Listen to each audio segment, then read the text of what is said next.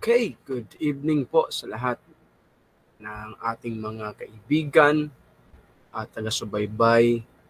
At salamat po sa bawat isa na tayo po muli ay uh, nandito po. Shout out kay uh, Mr. Chris, uh, Brother Christian J.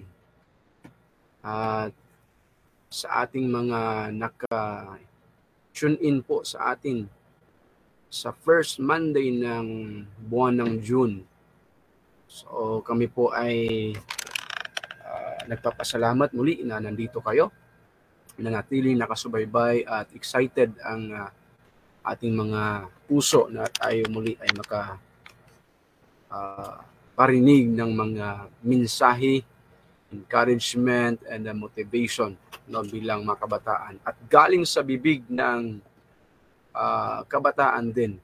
So mamaya ay atin po siyang makilala Okay, so shout out, shout out natin at uh, i-share po natin ang ating live ngayon mga kaibigan.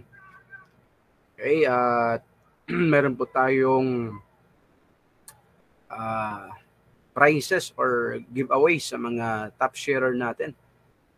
Okay, so kaya i-share nyo na po, huwag kayong mahiyang mag-share sa inyong Facebook page, uh, FB group, or group chat po ninyo mga kaibigan, sa inyong classmate at sa inyong mga kakilala upang po ay maraming maabot sa ating programa ngayong gabi.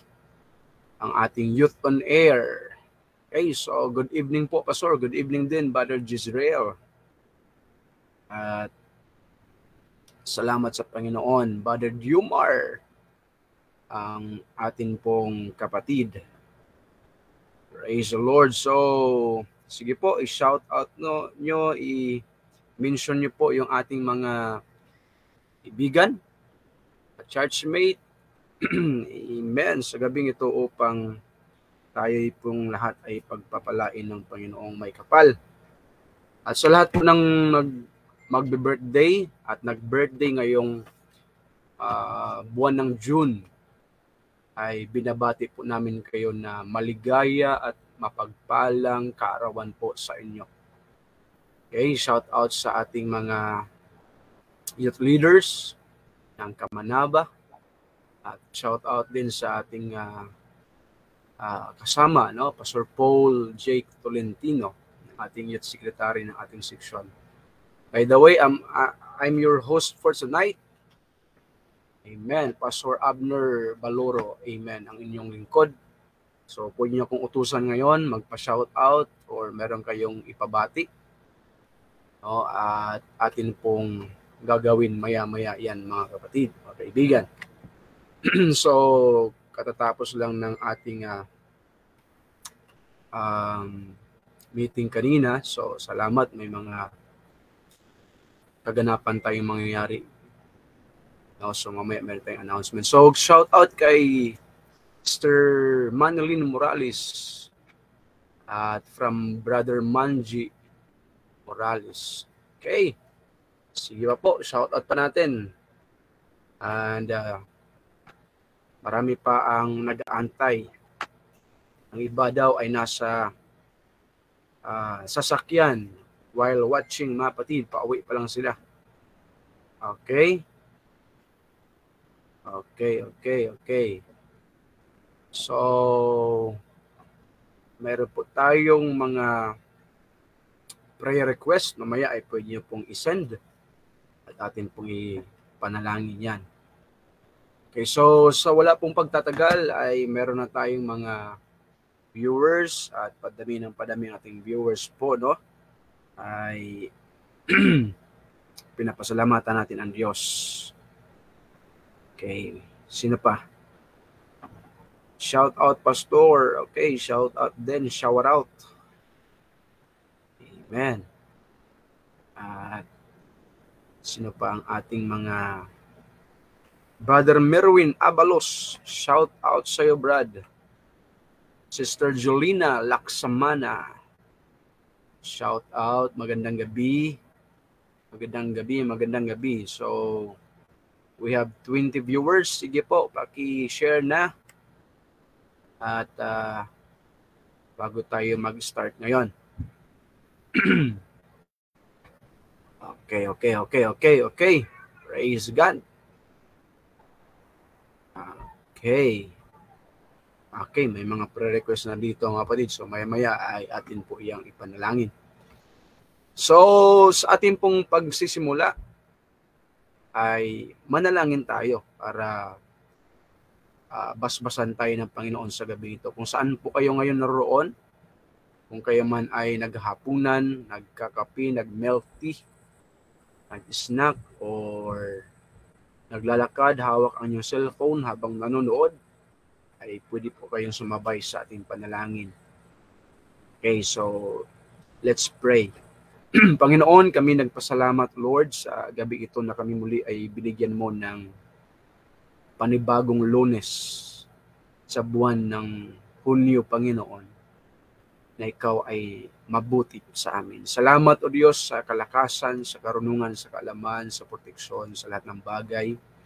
We honor you as our King. We honor you as our Father, our source of everything. Father God, ikaw Diyos ang mga bless sa bawat isa ng mga viewers ngayon at sa aming programa, Youth on Air.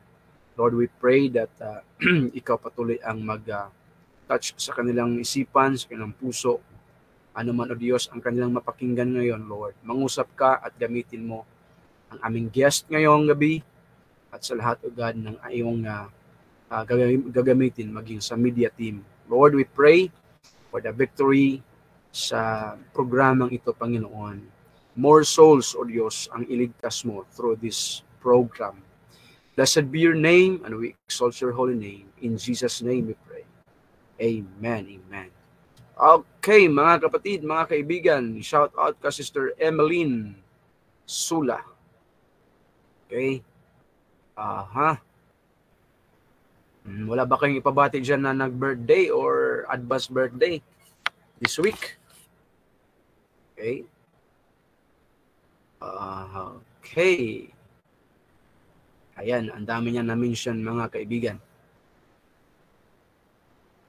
Okay, so ang oras pong ito ay oras na na ating uh, makilala at atin pong uh, panuorin ang lugar kung saan po nagbe-base no ang ating or uma-attend ang ating guest ngayon.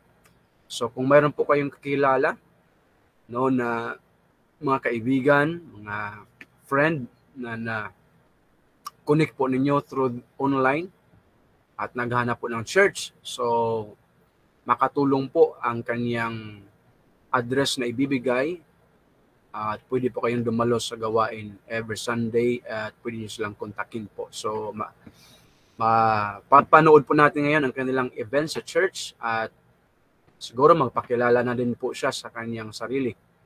Amen. So, bago uh, at siya uh, mag-aaral no at magtuturo sa atin kung anong mga dapat gawin bilang mga kabataan, bilang uh, uh, pag-asa ng bayan. So, ang magandang pag-asa ng bayan na mga kabataan ay yun yung may takot sa Panginoon. Ako po'y naniwala doon. So, ang pag-asa ng bayan, kundi walang iba, kundi ang mga kabataan na may takot sa Diyos, may pagmamahal sa kapwa, may pagmamahal sa magulang, may pagmamahal sa uh, community. Amen. So, uh, ito'y pinakamahalagang bagay na atin pong uh, atin pong uh, pag-aralan, no? Kaya kada Lunes po ay wag po kayong mawala dahil uh, pag-usapan po natin ang mga bagay-bagay kung paano tayo uh, magkaroon ng kaalaman, no? patungkol, amen, sa pagiging mabuting anak, mabuting ihemplo, mabuting kabataan ng ating henerasyon. Okay, at belated po, happy Pentecost Sunday po sa ating lahat. O happy, belated happy fiesta. Okay, kahapon po ay nagdiriwang po tayo ng ating uh, fiesta ng kapanganakan ng Pentecostes. Okay, at yun po ay ating nasaksihan na ang Panginoon ay tunay at dakila mga kapatid. Maraming pinagaling at marami ang first time na naka-receive ng Holy Ghost and and good news sa sa mga nakasama sa ka, ka, sa, sa kahapon no mga kasama namin kahapon ay merong nag-decide na magpabaptize siya ngayong Saturday. Praise the Lord. Salamat sa Panginoon. So, good report. And ako po niniwala na same at ganon din po. May mga good report natin pong narinig after ng ating gawain kahapon. So, tunay na dakila at makapangyarihan ng Panginoon. Mga patid, so sa gabing ito ay panoorin po natin ito mga patid. Praise the Lord.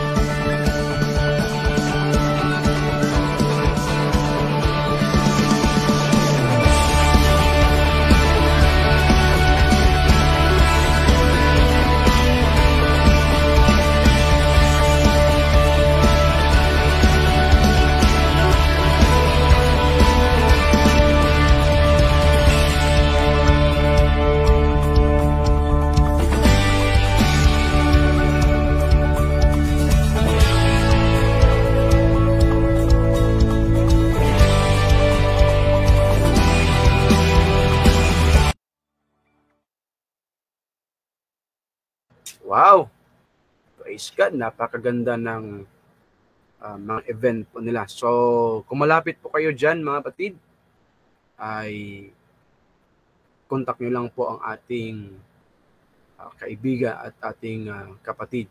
No? So, sa gabing ito ay alam ko ay excited na po ang lahat.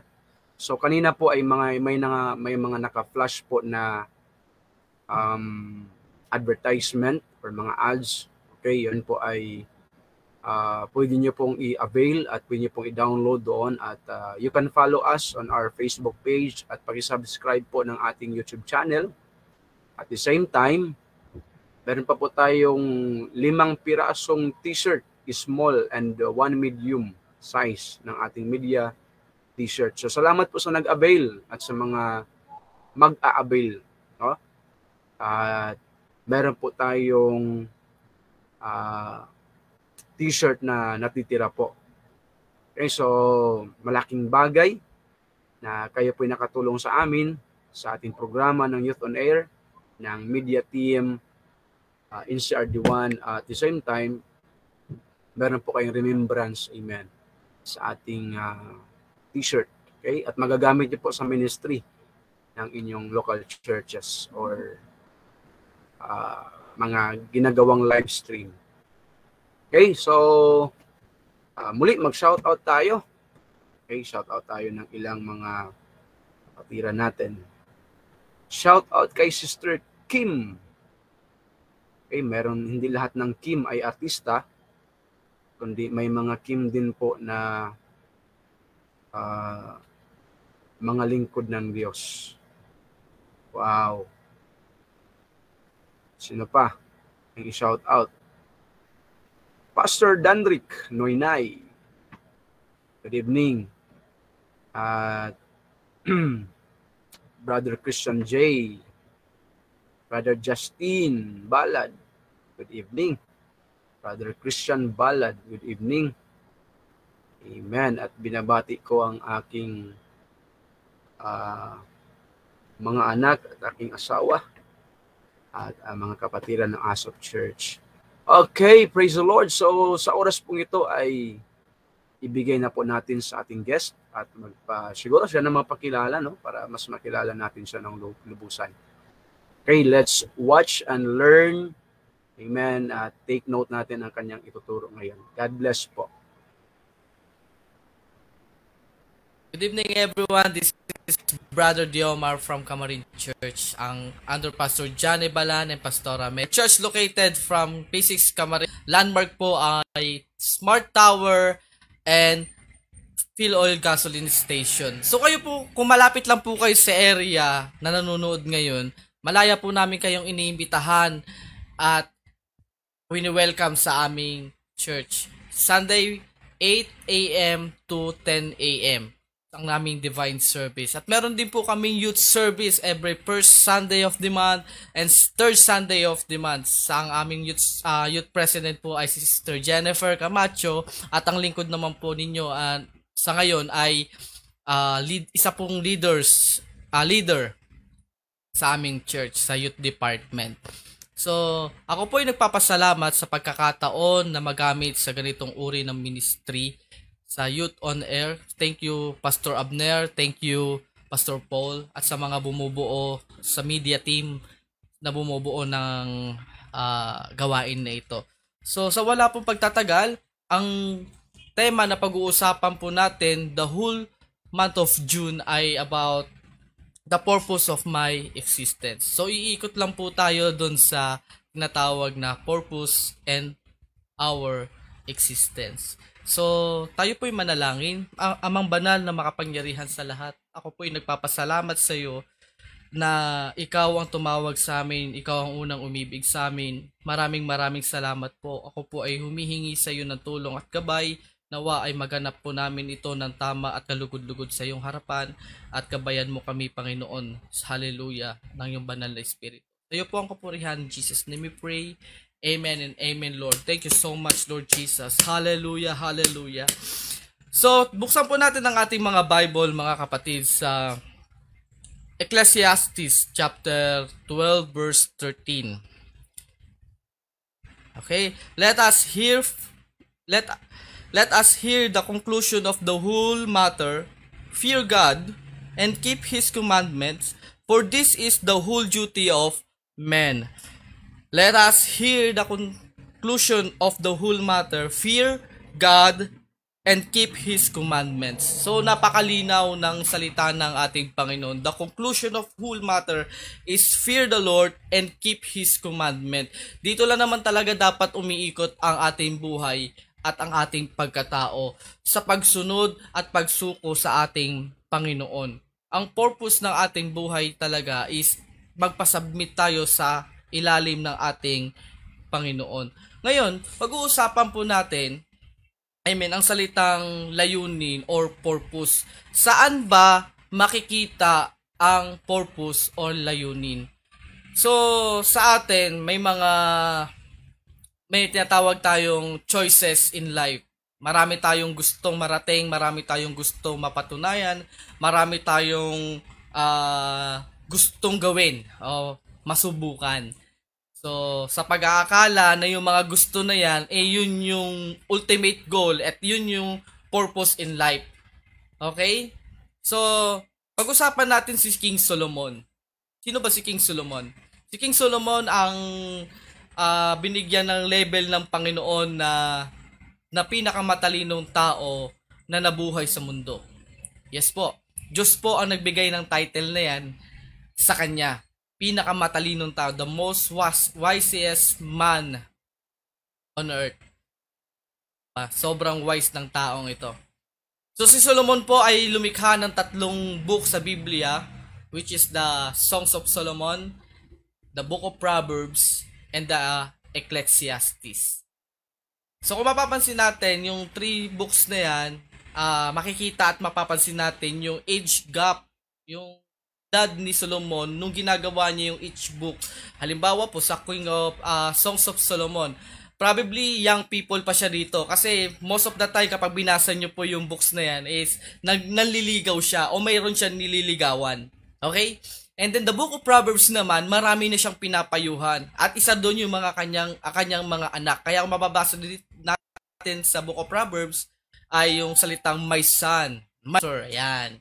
At pinapaalalahanan niya And then the book of Ecclesiastes naman, probably talaga na ang kanyang pagsusulat dito ay nandun na siya sa end of his life. Matanda na si King Solomon. Why? Kasi mababasa natin uh, sa Ecclesiastes chapter 1 pa lang, chapter 2 and chapter 3 na about buhay. Na ang buhay mabilis lang, parang bula, vapor, ganun lang ang buhay. Okay? So, pag-usapan natin yung Ecclesiastes chapter 2. Yung point of view o view ni King Solomon patungkol sa tinatawag ng layunin ng buhay. Kasi, saan nga ba matatagpuan ang layunin ng buhay? 'Di ba? Yan ang pinaka tanong eh. Tayong mga kabataan at the age of 20 to to 30 siguro, eh tinatanong na 'yan. Tanong na 'yan sa sa kaisipan natin. Ano nga ba ang dahilan ng aking buhay? Ano ba ang purpose nito? An, saan nga ba para, para saan at para kanino ba talaga ako? So ngayon, pag-uusapan natin ang karanasan ni King Solomon about purpose of life. Sa Ecclesiastes chapter 2 verse 1, ito ang sinasabi. Sabi ni King Solomon, Ipinasiya ko sa aking sarili na ako'y magpapakaligaya at masumpungan ko naman ang tunay na kaligayahan. Ngunit ito may ay walang kabuluhan. Di ba napakalinaw? Ipinasya niya sa kanyang sarili na hanapin yung layunin ng buhay sa pamamagitan ng kasiyahan. At hindi naman nabigo si King Solomon na makita ang mga kaligayahan na yon sa mga bagay na pag-uusapan natin mamaya. Hindi siya nabigo. Pero yung sa kabila ng hindi kabiguan na naranasan niya, nakita niya yung tunay na kaligayahan na yon, pero tinawag niya yung tinawag niya yung walang kabuluhan. Okay? Malinaw ba yun? Walang kabuluhan. Sabi, tines ni King Solomon ng buhay. Tines niya, sinubok niya, hinanap niya ang purpose on in life, purpose of life sa mga bagay na gusto niyang gawin. Okay, right? Uh, sa mga sumusunod. Uh, Ecclesiastes chapter 2 verse 3, ang sabi niya rito. Okay, sa tumuna. Basahin natin ha. Ang halakhak ay pinagpalagay kong kabaliwan at ang kaligayahan ay walang kabuluhan. Grabe no? Sa, pama- sa pagnanasa kong maabot ang kaalaman, pinag-aralan kong magpakasaya. Yan. Sa pamamagitan ng alak, sa loob-loob ko, ito ang pinakamainam na dapat gawin ng tao. Maikli sa maikling panahon na ilalagay niya sa ilalagi niya sa ibabaw ng mundo.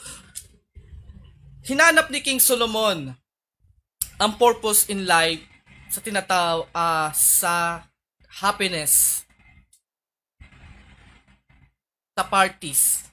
Yan, sinubukan niya makipag-party kasi mayroong alak eh uh, makiget makipag-get together, makipag uh, socialization. Amen. Kasi iniisip niya na kapag in siya, kapag uh, nandun siya sa mga uh, event, sa mga parties, eh, andun yung tunay na kaligayahan, which is hindi naman siya nabigo. Masaya naman talaga at umatin sa mga parties. Masaya naman talagang dumalo sa mga events. Ba? Masaya din naman pumunta sa mga clubs. Amen sa mga uh, inuman. Eh, sabi dito, inuman. At sabi niya, nasubukan niya yun. Hinanap niya ang kasayahan sa parties, sa enjoyment, uh, amen, sa happiness. Saan pa? Sa saan niya pa hinanap ang purpose in life? Sa tinatawag na achievement and success. Sabi dito sa verse 4 hanggang 6, babasahin ko lang. Nakagawa ko ng mga dakilang bagay. Nakapagpatayo ko ng malalaking bahay at ginawa kong ubasan ang paligid nito. Gumawa ko ng mga hardin at liwasan. Tinamnan ko ito ng lahat ng uri ng pa- punong kahoy at sa pa- mga mapapakinabangan ang bunga. Okay? Umukay ako ng mga balon sa napagkukunan ko ng tubig sa mga pananim na ito. Okay. Solomon ay gumawa ng mga dakilang bagay. Okay, parang tayo, meron tayong gustong ma-achieve, meron din tayong gustong marating at gusto natin maging successful ang buhay. Like Solomon, sabi ni Solomon, naghukay uh, ng bahay, sa gilid ng bahay na yan, nandyan yung mga ubasan, nagtanim siya ng mga punong kahoy na may mga bunga, hindi ko alam kung mangga, uh, santol, uh, star mango, ewan ko kung ano yung mga tinanim niya, basta may mga bunga. It means kapaki-pakinabang. No, naglagay din siya ng balon doon para doon kukuha, ando na yung mga resources niya. Doon may, may tubig na siya doon. Amen. May pandilig na siya, may panginom, may panligo. So, ang laki-laki ng achievement ni King Solomon. Sabi pa nga doon, 'di ba, sa verse 4, eh, gumawa siya ng mga the great things. Yan. The great things. Sa pag-aakala na ang layunin ng buhay ay para doon lang. Okay? Sabi, parang tayo, ah, ako nangangarap din naman po ako na magkaroon ng sariling bahay. Nangangarap din naman po ako na magkaroon ng mga bagay na yan. Ng, okay? Pero si King Solomon, narating niya na yon. Nakuha niya na yung mga bagay na yon. At sa pag-aakala na ang ang ang purpose ng buhay ay makikita lamang sa achievement and success. Saan pa? Si King Solomon marahil ah tinignan niya ang buhay o layunin ng buhay sa comfort.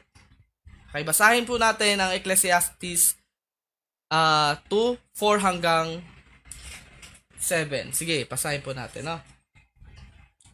Bumili ako ng mga aliping babae at lalaki, at ang mga aliping ko'y nang- nanganak sa aking tahanan at kawa- kawan. Ubod ng kapal. Walang kasindami sa kawan ng mga haring nauna sa akin. Nagtipon ako ng makapal na pilak at gin- ginto mula sa mga lupaing nasasakupan ko. Marami akong mga awit na babae lalaki. Marami akong asawa at pawang magaganda. Ayan, grabe. Wala nang hahanapin pa ang isang lalaki lalo na kung tungkol lang din sa babae. Okay? So, sabi dito, ah sa comfort pa lang, si King Solomon, he has ah so many, many servant. Ang dami niyang servant. Tubig na lang, iuutos pa. Yaya, pahingin tubig. ba? Nakaupo lang siya. Ah, yaya, pwede ba pakilinis to? Ah, sobrang komportable, hayahay ng buhay. Imagine mo yun, no? Ah, kung nabuhay ka sa ganung panahon, nakaupo ka lang, pakumpu computer, pa games games, pa stream stream. Tapos ah, ang komportable ng buhay kasi may mga gagawa ng mga dapat ikaw ang gumagawa tulad ng paglalaba, paghuhugas, pagluluto, 'di ba? Hindi ko nga alam kung baka sinusubuan pa to si King Solomon, sobrang komportable ng buhay. Sabi pa nga doon sa nabasa natin, yung kanyang alipin o kanyang alagad, napakadami. 'Di ba? To the point na mas marami yung kanya kaysa sa mga naunang hari sa kanya. Grabe. Kasi sa pag-aakala na ang layunin ng buhay ay nasa tinatawag na comfort. Okay? Hindi pala doon. And then saan pa? Sa wealth. O doon nabasa na natin kanina sa 28 na nag-ipok siya ng maraming mga kayamanan ng mga ginto. Halos lahat ng kayamanan siguro na meron meron siya eh sapat na para maging hayahay yung buhay niya. Siguro halos lahat naman tayo na nakikinig dito ay nangarap na maging mayaman. O pagyamanin din naman tayo ng Panginoon. Hindi naman po masama yan. Amen? Pero dapat ah maintindihan talaga natin yung tinatawag na tunay ng layunin ng buhay. Kasi kung ang layunin lang ng buhay natin ay magpakasaya, magkamit ng mga katagumpayan, ah magkaroon ng komportableng buhay, magkaroon ng yaman, eh, baka naliligaw tayo. Okay? So ano pa? Entertainment. Sabi doon sa nabasa natin kanina na mayroon din siya mga mga awit na binili. Okay? May mga entertainment din siya ito. At sa atin sa panahon natin ngayon, mga nagpapa-entertain sa atin is gadget, uh, PlayStation na update ngayon, yung mga games, uh, mga theater, mga lugar kung saan may mga pasyalan. Yan, sige. So, yun yung magpapa-entertain sa atin eh. Sabi ni King Solomon, meron din si King Solomon yan. At hinanap din niya ang ang layunin ng buhay sa entertainment. Okay? Saan pa? Sa relationship. Sabi ka din sa nabasa natin din, totoong magaganda. Grabe. Magaganda daw yung kanyang mga pinili at nawa. Sabi nga doon, nangahanapin pa yung isang lalaki dahil sa mga natamo niyang mga uh, mga naging karelasyon, sobrang gaganda daw. So, grabe no, no si King Solomon ay talagang legit na maraming babae. Oh, marami siyang inasawa. In fact, meron mga po rin siya mga kirida At pinagmalaki niya sa book na to na tunay na magaganda. Oh, grabe. No, sana all, lahat na maganda dyan, magsabi ng praise the Lord. Okay? So, hinanap ni King Solomon uh, ang mga ang layunin ng buhay, hinanap niya sa kasiyahan, hinanap niya sa achievement, hinanap niya sa comfort, hinanap niya sa wealth, hinanap niya sa entertainment, hinanap niya sa relationship, at et, guess what? Anong natagpuan niya? Okay? Ecclesiastes chapter 2 verse 11, ang sabi, Iniisip kong mabuti ang mga ginawa ko. Ito, nag nagkaroon siya ng realization. At ang hirap na aking pinuhunan. Nakita kong ang lahat ay pawang walang kabuluhan. Nauwi lamang sa walang kabuluhan. Grabe no. grabe yung ano, grabe itong realization ni King Solomon. Imagine mo ah, hindi naman niya nakamit tong mga bagay na to sa madali, madaling paraan. Actually, sinabi nga niya, pinaghirapan pa niya eh. Diba? Uh, pinaghirapan niya. Pero naisip niya lang, inisip niyang mabuti, na lahat ng kanyang ginawa ay mga ay mga walang kabuluhan. Okay, yung context po natin dito ay paghahanap ng layunin ng buhay. Hindi ko po sinasabi yung kasayahan, uh, yung achievement, yung comfort, yung pangarap mo sa buhay, yung pangarap natin sa buhay ay walang kwenta. Hindi ko po sinasabing ganun. Ang sinasabi lamang po ni King Solomon, uh, kung doon iikot yung buhay natin sa mga bagay na yan, magiging walang kabuluhan po yan, mga kapatid. Kaya nga sabi ni Jesus Christ eh, kahit mak- makamtan mo yung buong mundo, kung mapapahamak naman yung kaluluwa mo, saan, saan mapupunta yung pinaghirapan mo? Diba? Na-stress ka kakapag-aral, kakagawa ng mga projects, ng thesis sa mga defense mo, tapos kinalimutan mo yung Panginoon dahil sa pag-aaral mo. Pagkatapos ng mga bagay na yan, sige, sabihin na natin nag-abogado ka, sabihin na natin naging doktor ka, sabihin na natin na naabot mo yung mga dreams in life mo, pero nawala ka naman sa Panginoon. 'Di ba?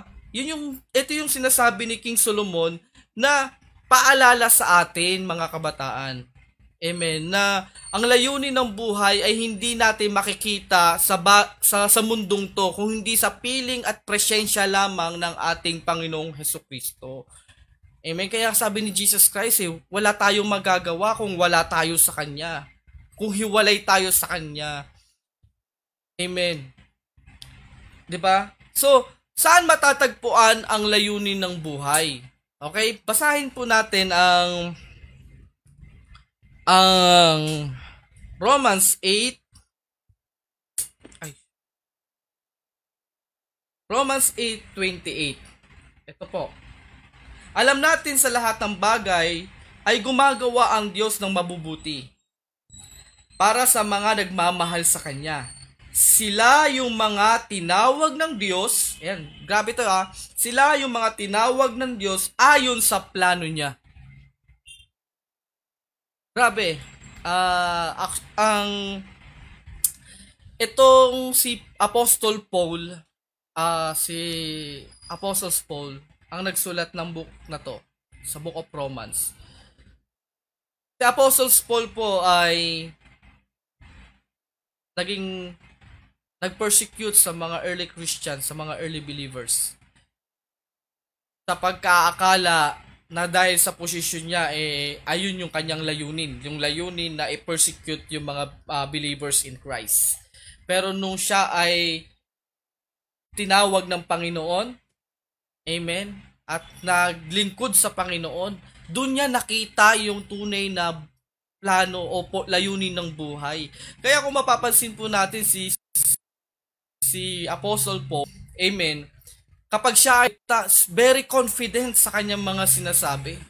Kasi all out siya sa Panginoon eh. Grabe yung pag-submit niyang submit niya sa sarili niya eh.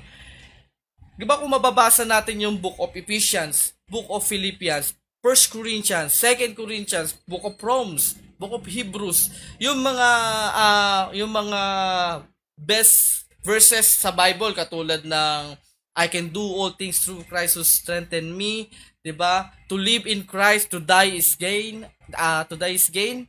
Uh, live by faith, not by sight. Yan mga yung mga those words na sinabi ni, ni Apostle Paul hindi niya yan sinabi sa ganang kanyang sarili. Sinabi niya yan dahil alam niya sa sarili niya, kontento siya dahil ang kanyang pinaglilingkuran ay ang Diyos na buhay.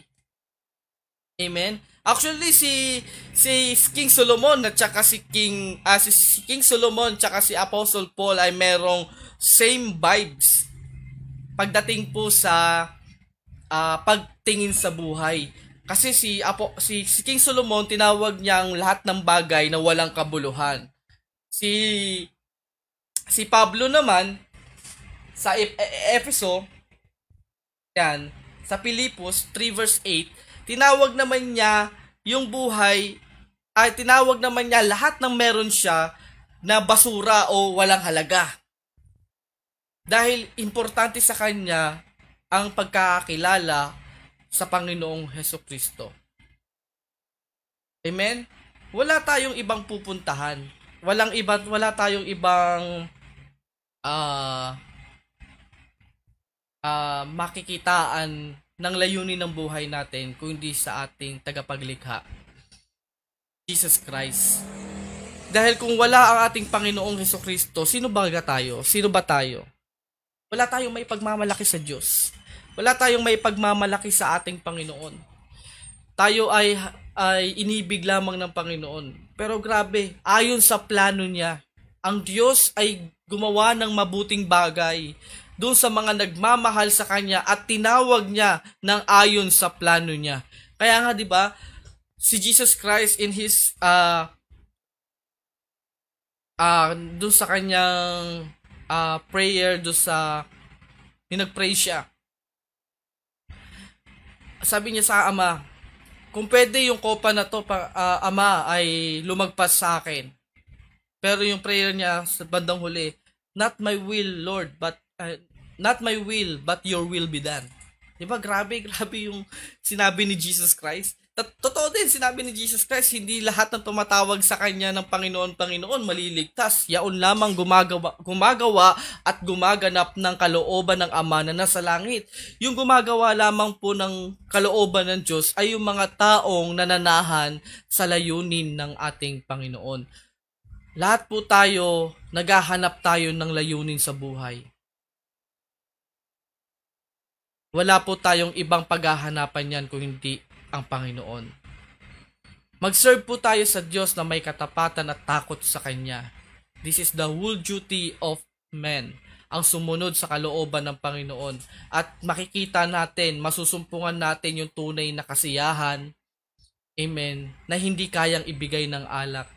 Yung tunay na achievement, amen, na hindi kayang ibigay ng mundong ito. Yung tunay na comfort, na hindi kayang ibigay ng mundong to. Yung tunay na kayamanan na hindi kayang ibigay ng mundong to. Yung tunay na entertainment, may entertain tayo nang hindi kayang ibigay ng mundong to. Amen. At yung tunay na relationship, amen, na hindi kayang ibigay ng mundong to. Na walang ibang may kayang magbigay sa atin kundi ang ating Panginoon. Ang ating Panginoong Heso Kristo. Siya na may plano at may akda ng lahat ng ating buhay.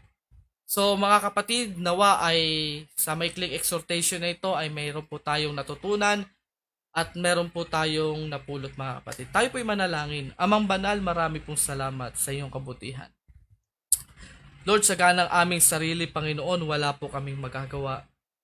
Aming buhay, ang aming pagkatao, ang aming mga desisyon ay aming ibinibigay sa iyong dakilang kamay. Pinagkakatiwala po namin ito, Panginoon, sapagkat Ikaw ay Diyos na buhay at makapangyarihan at tunay na nagmamayari buhay, Panginoon. Maraming maraming salamat. In name we pray. Amen and amen, Lord. So, God bless po. Praise the Lord. Hallelujah. Wow! Praise God! What a timely message, amen, mula sa ating uh, uh, isang leader ng Kamarin Church, Brother Jumar. Marami pong salamat sa isa muling paalala. No? So, muli, may tanong ako sa inyo mga viewers. Paki-type po dyan sa comment section. Okay? Ano yung nabanggit niya kanina? What is the whole duty of men? Okay, paki-type na. Ano yung sagot ninyo? Sa inyong comment section. So, napakaganda, no? At gusto kong dagdagan ang ganda ng kanyang uh, exhortation, mga kapatid, isang reminder sa atin no, na sa ating generation ngayon, ito po ang kailangan natin na maunawaan. Okay? At dagdagan ko yung sinabi ni Badjo Omar, napakaganda. Alam nyo ba mga kabataan that there are three greatest questions of life. Tatlong bagay o tatlong tanong no, ng buhay. Una, pwede kang pwede mong tanungin ang iyong sarili ngayon. No, you can ask yourself, why am I alive? No? Bakit hanggang ngayon buhay pa tayo? No, at syempre pinapasalamat na natin 'yan kasi just imagine two years pandemic, dumaan tayo sa lockdown, marami tayong nabalitaan, thousands of people ang namatay. Pero natanong mo ba sa imong natanong niyo pa ba sa inyong sarili, did you ask yourself, your own self, why I'm still alive? So if you ask that, kung natanong natanong niyo 'yan, okay? That's the purpose of your existence. There is purpose of your existence and you must to know what is your existence. Dapat alam natin. No? Kung naitanong mo 'yan, bakit hanggang ngayon buhay pa ako? So dapat alam mo ang existence, bakit hanggang ngayon buhay ka pa. So dapat pag-aralan natin 'yan at tuklasin natin 'yan. So magandang point 'yon. Ang sinabi ni Brother Jomar kanina. Fear God. Wow. At yun ay sabi ni Solomon, mga kapatid. No? Ang unang gawin natin ay dapat meron tayong takot sa Panginoon. Okay? What kind of fear? Hindi po yung fear na nagtatago ka dahil natakot ka sa Diyos. Hindi yung fear na lalayo ka sa Panginoon. No, that's not the kind of fear. Kundi yung fear, mga kapatid, na ating gawin sa harapan ng Diyos ay ang pagsunod sa kalooban ng Diyos. Dahil may takot tayo sa Panginoon, then sundin natin ang nasusulat sa kanyang mga salita. The Bible is our manual of life. The Bible is our, you know, sabi ng iba, mapa ng buhay. But this is our guide, no? Upang matutunan natin ano ang at paano tayo magkaroon ng matinding takot sa Panginoon. You know what?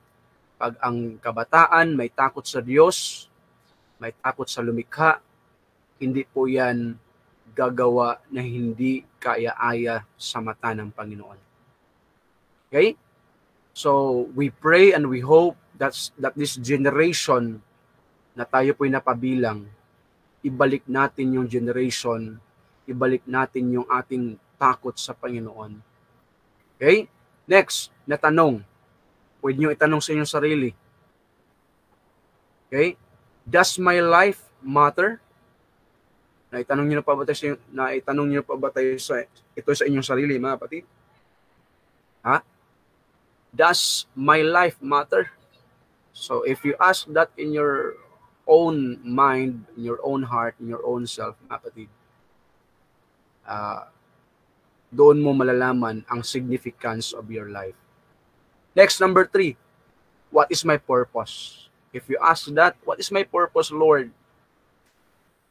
Then you can discover or you may discover the intention of your existence. No? Hindi lang tayo na bubuhay hanggang ngayon na wala po tayong purpose. And we believe and we're excited sa mga uh, ibabahagi pa ng ating ibang mga guest mapatid sa buwan na ito. Ang ganda ng theme ng ating month of June. No? Knowing for the purpose of uh, uh, my life existence. Wow. Napakaganda po nun. No, so we hope and we pray na may natutunan po tayo sa gabing ito. Kung mayroon po kayo natutunan at na-bless po kayo, paki, paki-comment po na pakisabi, Amen, I am blessed po. Praise the Lord. And shout out po kay Brother LJ Corpus, Brother Jason Villalon, mm-hmm. Sister Mary Grace Sarabusing, Sister Jeneline Ilyaran, okay, Brother Jonathan Soriano, Brother Jess Blaza, uh, ang ating kapatid na Clarence Pabiran, Pastor Ronald Bermil is watching Amen sa ating Youth on Air program. Hallelujah. Okay, Brother Alfred Custodio. Amen. So, thank you, Brother Jomar. Maraming na-bless sa ating mga viewers. Shout out to all 25 viewers, mga kapatid. Amen, amen. Okay. Salamat sa Panginoon. Salamat sa ating buhay na Diyos. Sister Ashley Velasco, shout out. Good evening sa inyong lahat dyan. Amen. Okay, okay. So, we have seven minutes na lang mga kapatid and we will uh, end our program. Pero bago po yun, ay muli ay meron po tayong top sharer sa linggong ito mga kapatid na last week ng uh, May ay meron pong top sharer. So, panoorin po natin kung sino po ang ating top sharer. Wow, si Brother Jason Villalon. Okay, congratulations Brother Jason Villalon. Kayo po ang ating top sharer ng linggong uh, ano, last week ng ano ng May, no? Praise the Lord. So kayo po ay makatanggap ng dalawang daan. Hindi lamang isang daan, kundi dalawang daan. Amen. Na uh, prize dahil kayo po ang maraming na-share at marami pong nanood sa inyong na-share. So, kayo din po, mag-share po kayo yung ating live stream ngayon, i-share niyo na po, no? Para maraming makapanood at marami pong maka-review. At pwede niyo pong panoorin ito, yung ating first, uh, ang ating 10th episode ay pwede niyo pong para, panoorin sa ating YouTube channel at para mabalik-balik ang atin pong nalaman ngayon. So, Brother Jason ay paki pasa po ng inyong GCash number. Okay, para po tayo po ay masindan po ng inyong price. God bless mga batid at shout out sa mga nag-birthday at meron po tayong pro-request. Medyo maulan na po dito mga batid, no? at bumabaha, ah, bumabaha, umuulan ng pagpapala, mga kapatid. Praise the Lord! Praise the Lord! Okay, okay, okay. So, we have our sport uh, or One Olympics, mga kapatid, sa darating na June 25. Okay? Uh, magkita-kita po tayo mga kabataan at ngayon pa lang, i-congrats ko na, congratulations na sa lahat. Amen. Ng mga teams Praise the Lord. So, sa wala pong pagtatagal ay manalangin po tayo at isama natin sa prayer ang mga prayer request natin ngayon. So kung saan man po kayo ngayon naroon ay you can pray with me ha, patid at hayaan natin ang Diyos ang mag-remind sa atin through His Word natin napakinggan po sa gabi ito. Okay, let's pray. Let's close our eyes. Father God, we magnify your name. Thank you, Lord, sa ginamit mo, Brother Jomar, Panginoon na isang leader, Lord, ng Camarin Church. Lord, we pray na patuloy mo siyang gamitin, patuloy mo siyang i-bless, maging sa amin napakinggan ngayon, Lord God. At salamat, O Diyos, na ikaw ang uh, dahilan ng lahat ng bagay, O Diyos, na hanggang kami, meron pa kaming uh, kalakasan, may good health, O Diyos, because we believe na meron kang malaking plano, Panginoon, sa aming mga buhay. Lord God, we pray sa mga prayer request ng iyong mga anak ngayon. O Lord God, touch their body. Kung may mga karamdaman sila, Panginoon, i-bless mo ang kanilang mga buhay. Ibigyan mo sila ng solusyon sa kanilang mga problema. At suliranin, Panginoon, Lord, ng lahat ng mga kabataan na makapanood sa programa ito ay pagpalain mo at iligtas mo, Panginoon, at i-bless mo ang bawat isa, Panginoon God. Bless this generation, Lord, at ikaw ang aming tinataas at pinapasalamatan. Salamat, Panginoon. In Jesus' name of Nazareth we pray. Amen. Amen. God bless mga patid and si God be the glory. Good night po sa ating lahat. Pagpalain tayo ng Panginoon sa buong linggong ito na darating. God bless. Shalom.